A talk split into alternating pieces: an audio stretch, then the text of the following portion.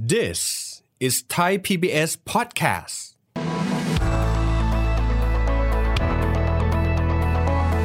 เทรนด์ยุคใหม่เนี่ยผู้บริโภคใส่ใจสุขภาพมากขึ้น อาจจะไม่ผ่านการแปรรูป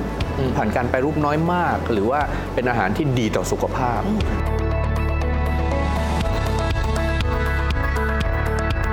ประเทศไทยเรายังมีจุดเด่นอีกตัวหนึ่งคือ แมลงครับ เลี้ยงจิ้งหรีดออกมาได้โปรตีนปริมาณเท่ากันเนี่ยครับจะปล่อย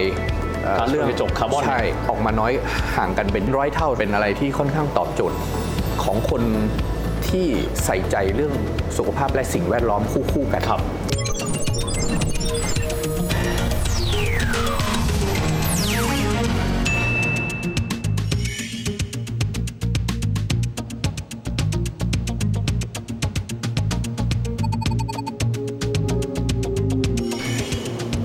สวัสดีครับท่านผู้ชมครับยินดีต้อนรับเข้าสู่รายการเศรษฐกิจติดบ้านนะครับวันนี้เราอยู่ในเรื่องของอุตสาหกรรมอาหารนะครับ บ้านเราจะผลิตอาหารได้เยอะนะครับ แต่ต้องยอมรับว่าในการผลิตอาหารนั้น บางครั้งจำเป็นจะมีการนำเข้าวัตถุดิบจากต่างประเทศมาด้วยนะครับวันนี้จะมาคุยเรื่องประเด็นของต้นทุนด้วย ขณะเดียวกันเรื่องของเทรนด์ของอาหารของโลกในเวลานี้ ซึ่งอาจจะไม่เหมือนเดิมอีกต่อไป บางคนบอกว่าสนใจเรื่องพืชผักกันมากขึ้นนะครับเรื่องนี้เป็นอย่างไรเราคุยกันกับแขกรับเชิญของเราในวันนี้ รองประธานกรรมการหอการค้าไทย ประธานคณะกรรมการธุรกิจอาหารแปรรูป และอาหารแห่งอนาคต ดรวิสิตลิมลือชาพี่วิสิตสวัสดีครับ สวัสดีครับพี่วิสิตครับผมสามก่อนเลยว่าเราได้ยินบอกว่าบ้านเราเป็นประเทศที่ผลิตอาหารได้เยอะมากเลย แต่ก็ได้ยินมาอีกทีบอกว่า ในการผลิตอาหารเราก็ต้องมีวัตถุดิบจากต่างประเทศประกอบด้วยอะไรบ้างครับพี่อ่าเราเราถึงแม้ว่าเป็นประเทศที่ส่งออกอาหารเนี่ยตอนนี้ถือว่าเป็นอันดับที่ 13 ของโลกนะฮะ 13เลยเหรอ13เอ่อเรามีวัตถุดิบที่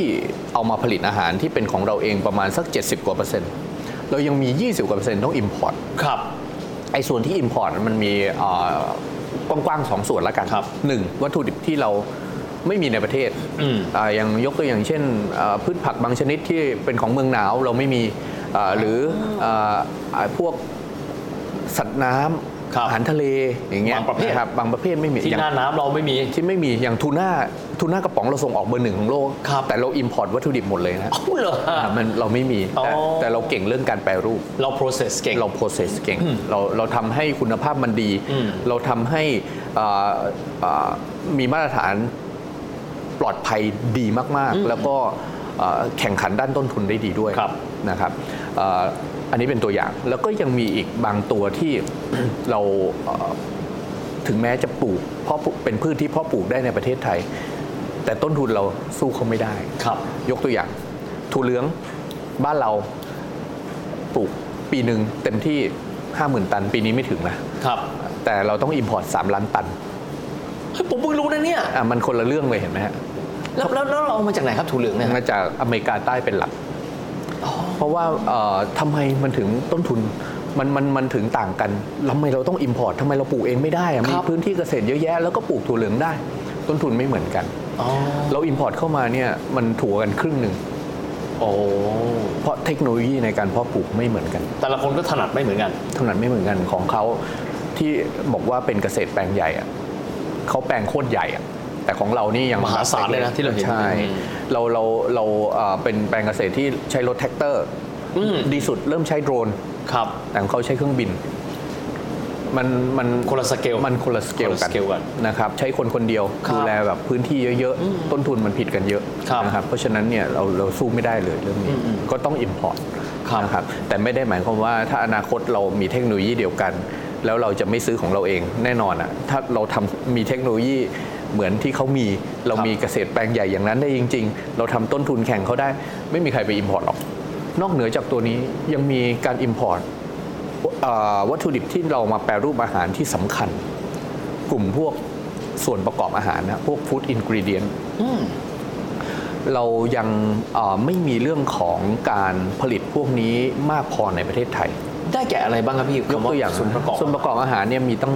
มีทั้งแบบเทคโนโลยีขั้นสูงอืมอืมที่มันทำระดับพวกเอนไซม์พวกอะไรพวกนี้นะเอ่อแล้วก็พวกการสกัดขั้นสูงอ๋ออ่าอะไรอย่างเนี้ยเราเรายังไม่มีคนลงทุนจริงจัง เรื่องพวกนี้ในประเทศไทย เราก็คาดหวังจะมีคนมาลงทุนตัวนี้ในประเทศไทยเราก็จะได้เติมเต็มอืมอืมอ่าเรื่องเรื่องของอาการผลิตอาหารทั้งหมดให้ครบลูกครับนะครับ อันนี้ก็เป็นตัวอย่างครับว่าเราเอาอะไรเข้ามาบ้าง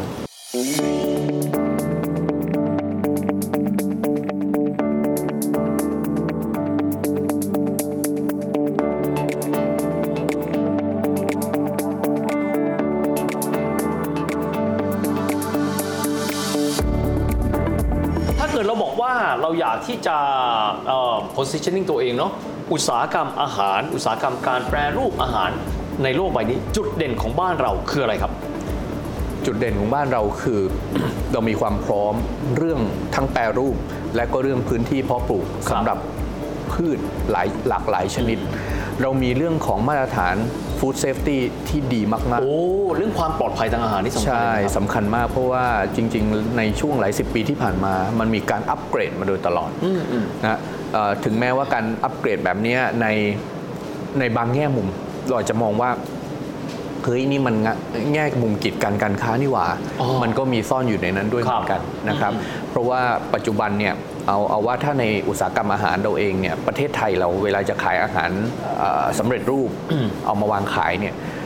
เอ่อพื้นฐานเราต้องมีมาตรฐาน GMP ครับแล้วก็เอามาตรฐานนั้นที่ได้มาเนี่ยเอ่อไปยื่นจดทะเบียนสำหรับสินค้าแต่ละประเภท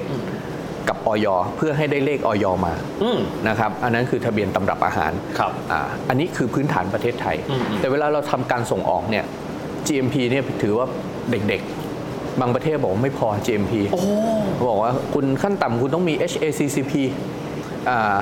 ก็เป็นอีกมาตรฐานหนึ่งที่ขั้นสูงกว่า GMP ครับนะครับเอ่อเป็นการเอ่อวิเคราะห์ควบคุมจุดวิกฤตของการผลิตอาหารนะครับ คราวนี้อันนี้พอมีปุ๊บบางประเทศบอกยังไม่พออีก โอ้โหนะบางประเทศเนี่ยก็ตั้งมาตรฐานของประเทศตัวเองขึ้นมาครับนะครับเป็นมาตรฐาน standard นู้น standard นี้เต็มไปหมดเลยนะครับและยังไม่จบแค่มาตรฐานประเทศ เวลาเราไปวางที่ห้างค้าปลีกยังมีมาตรฐานของค้าปลีกอีก และนอกจากมาตรฐานค้าปลีกบางบางห้างที่เป็นห้างค้าปลีกมีมาตรฐานของตัวเองอีก เพราะเหมืฉะอนนั้นเหมือนมีประตูหลายชั้นนะฮะมีหลายชั้นมาก แต่เชื่อไหมครับว่าทุกอย่างมันเนี่ยเอ่อผู้ประกอบการไทยก็ทำได้หมดอะครับ แต่ผู้ประกอบการไทยถ้าเป็น SME เนี่ยผมก็มีคำแนะนำไปหลายทีแล้วบอกว่าให้เลือกครับว่าคุณจะไปตลาดไหน คุณจะได้ไม่ทำ ต้องครบทุกมาตรไม่ฐานต้องทำทุกอย่าง เพราะทำทุกอย่างเนี่ยต้นทุนคุณมาจบที่มาตรฐานหมดเลย เพราะตัวหนึ่งมันไม่ต่ำกว่า 2 0 0 0 0 0 บาทโอ้ถ้ายอดขายคุณเอ่อเดือนหนึ่งมีแค่ 5 0 0 0 0 0 บาทเนี้ยคุณครับมาทำไอ้มาตรฐานไปสัก 5 ตัวหัวเงี้ยตูดพอดีหมดแล้ว ยังไม่ต้องทำอะไรเลยคุณก็เจ๊งละผู้บริโภคใส่ใจสุขภาพมากขึ้นเอ่ออย่างอย่างเราเคยคุยกันเรื่อง future food ไปอืมนะครับก็เป็นหนึ่งในเทรนด์ของอาหารที่มันกำลังไป ก็คือว่า future food มันพื้นฐานก็คือ อาหารที่อาจจะไม่ผ่านการแปรรูปอืมผ่านการแปรรูปน้อยมาก หรือว่าเป็นอาหารที่ดีต่อสุขภาพ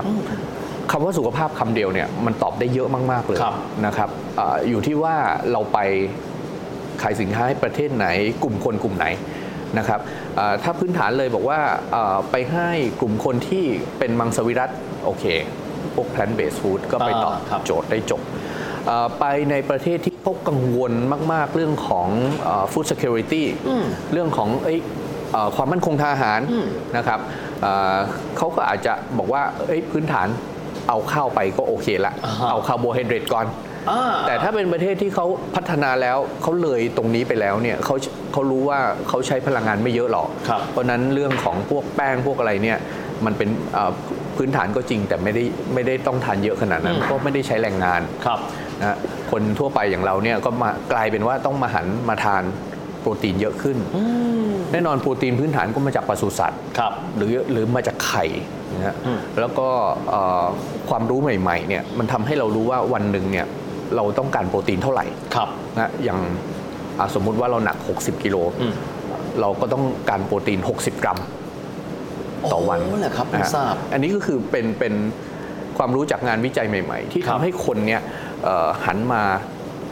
สนใจเรื่องโปรตีนเยอะขึ้นอืมอืมเออนอกจากโปรตีนก็จะมีเรื่องไฟเบอร์ นอกจากที่มาช่วยเรื่องระบบขับถ่าย จริง ๆ มันเป็นถือว่าเป็นพรีไบโอติกด้วยครับพรีไบโอติกก็คือเป็นอาหารของโปรไบโอติกอีกทีโปรไบโอติกก็คือ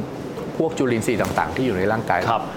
ในลำไส้เราเนี่ยมีจุลินทรีย์มหาศาลเลยนะถึงมันถึงช่วยที่จะเอ่อปรับสมดุลร่างกายเราได้นะครับทำให้ระบบทางเดินอาหารมันดีหรืออะไรเงี้ยแต่มันอยู่ด้วยตัวเองไม่ได้ มันจะต้องมีอาหารของมัน พวกเส้นใยต่างๆนี่แหละเป็นอาหารของมันที่ดีนะครับอันนี้เป็นเทรนด์เลยนะฮะเป็นเทรนด์นะครับพวกนี้เป็นเป็นเทรนด์ที่มาแล้วก็คำว่าโปรตีนเมื่อกี้มันก็เป็นอีกเทรนด์คำว่า alternative โปรตีนโปรตีน ทางเลือกจะมาจากแหล่งไหนบ้าง ที่ไม่ใช่ปศุสัตว์อย่างเดิมครับเพราะปศุสัตว์อย่างเดิมเนี่ยอ่าถ้าในเชิงของผู้บริโภคที่เน้นสุขภาพเขามีความกังวลเรื่องไขมันอ๋อโอเคที่ที่มันมามากับเนื้อสัตว์ด้วยครับนะครับแล้วก็มันก็มีหลายงานวิจัยบอกว่ามันทำให้เกิดโรค NCD อะไรต่างๆ เยอะแยะไปหมด แต่อย่างไรก็ตาม ไม่ไม่ใช่ว่าเนื้อสัตว์จะขายไม่ได้นะอืมอืมอืมแต่อนาคตเนี่ยโอกาสที่ราคามันจะ แข่งขันไปเรื่อยๆเนี่ยมันจะเริ่มค่อนข้างยาก เพราะมันเริ่มเลี้ยงสัตว์ยากขึ้นเรื่อยอ๋อถ้าในเชิงสิ่งแวดล้อมก็บอกเลี้ยงสัตว์ตัวหนึ่งนี่ปล่อยก๊าซเรือนกระจกมหาศาลๆมหาศาลใช่คาร์บอนมันปรินอะไรนี้นะฮะจะมาโดนเรื่องนี้ด้วย อีกหน่อยเนี่ยเป็นไปได้ว่ามันจะมีการเก็บภาษีอะไรเรื่องพวกนี้เยอะครับเยอะขึ้นคาร์บอนทำเนี่ยนะให้เอ่อเนื้อสัตว์มันจะเริ่มแพงกว่าพวกที่มาจาก plant base แล้วครับปัจจุบันเนี่ยจริงๆทำ plant base กันเนี่ยยังมีเพนพอยต์ตัวหนึ่งยังมีปัญหาตัวหนึ่งนะครับก็คือเรื่องของต้นทุนครับทำให้ มันแพงกว่าเนื้อสัตว์อ๋อแต่อนาคตมันอาจจะกลับข้างกันก็ได้ครับเพราะว่าการเลี้ยงปศุสัตว์ปัจจุบันไม่ว่าจะเจอเรื่องโรคติดต่อครับใหม่ ๆ ทั้งหลายที่ยังเอาไม่อยู่กันนะครับเอ่อมันยังมาเจอเรื่องต้นทุนอย่างวิกฤตเอ่อเรื่องความขัดแย้งรัสเซียยูเครนนี่เห็นชัดเลยทำให้อาหารสัตว์แพงขึ้นเยอะครับ แล้วก็เอ่ออาหารสัตว์เป็นต้นทุนหลักๆ ของการเลี้ยงปศุสัตว์เลยโห เป็นเป็นเป็นสัดส่วนประมาณ 70%ได้เลยครับนะครับของการเลี้ยงสัตว์เพราะฉะนั้นต้นทุนพวกนี้มันจะแพงขึ้นเรื่อยๆทำให้เนื้อสัตว์มันมันแพงครับ แล้วก็เอ่อเรียกว่ามันมันจะกลับข้างกันอืมว่าเออคนจะทานเนื้อสัตว์เนี่ยนะก็ต้องมีฐานะหน่อยละในอนาคตอันนี้อันนี้เรามองไปไกลๆนะไปไกลๆหน่อยนะฮะาอ่าแต่ว่าปัจจุบันเนี่ยเราเรายัง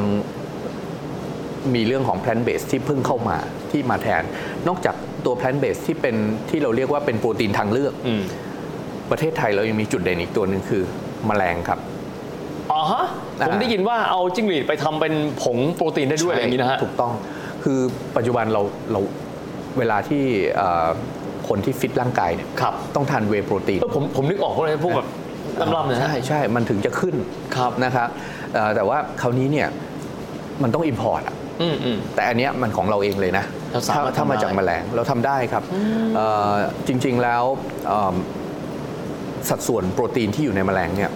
นะครับเอ่อก็ไม่แพ้พวกปศุสัตว์ แต่มันไปตอบโจทย์อีกอันหนึ่งที่ครับเมื่อสักครู่เอ่อดรวิทย์พูดนะสิ่งแวดล้อมอ่าเทียบกันนะฮะเลี้ยงจิ้งหรีดออกมาได้โปรตีนปริมาณเท่ากันเนี่ยครับเอ่อจะทำลายเอ่อจะปล่อย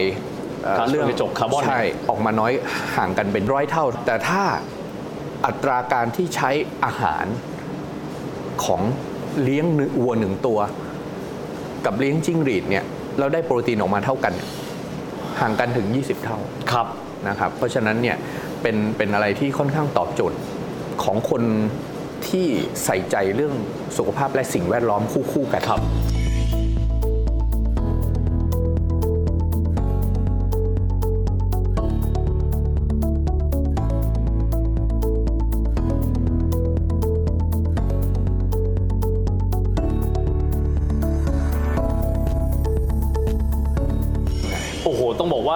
กินอาหารทุกวันเราไม่เคยชำแหละมันดูอย่างนี้เลยนะครับว่า จริง ๆ แล้วเนี่ยวัฒนธรรมการกินกำลังจะเปลี่ยนไปทีละน้อย โดยที่ตัวเราอาจจะไม่รู้ แต่ต้องยอมรับครับว่าบ้านเราท้ายที่สุดแล้วเนี่ยเป็นส่วนหนึ่งของระบบโลก เพราะฉะนั้นเทรนด์โลกไปทางไหน ศึกษาไว้ก่อนไม่เสียหาย วันนี้ต้องขอบคุณพี่วิสิทธิ์มากนะครับที่มาคุยกับเรา ขอบพระคุณมากครับคุณครับ เทรนด์มีเยอะแยะมากมายนะครับแต่คงไม่ใช่แค่เทรนด์ในเรื่องของตัวสารอาหารแต่เพียงอย่างเดียวนะครับแต่ยังเป็นเทรนด์ในเรื่องของสิ่งแวดล้อม สิ่งเหล่านี้ครับต้องบอกบ้านเรามีศักยภาพ เพียงแต่ว่าเราต้องตื่นตัว และเตรียมการเรียนรู้ว่าเทรนด์ของอาหารในอนาคตนั้นจะเป็นอย่างไร วันนี้เวลาหมดลงแล้วนะครับแล้วพบกันใหม่โอกาสหน้าสำหรับวันนี้ สวัสดีครับ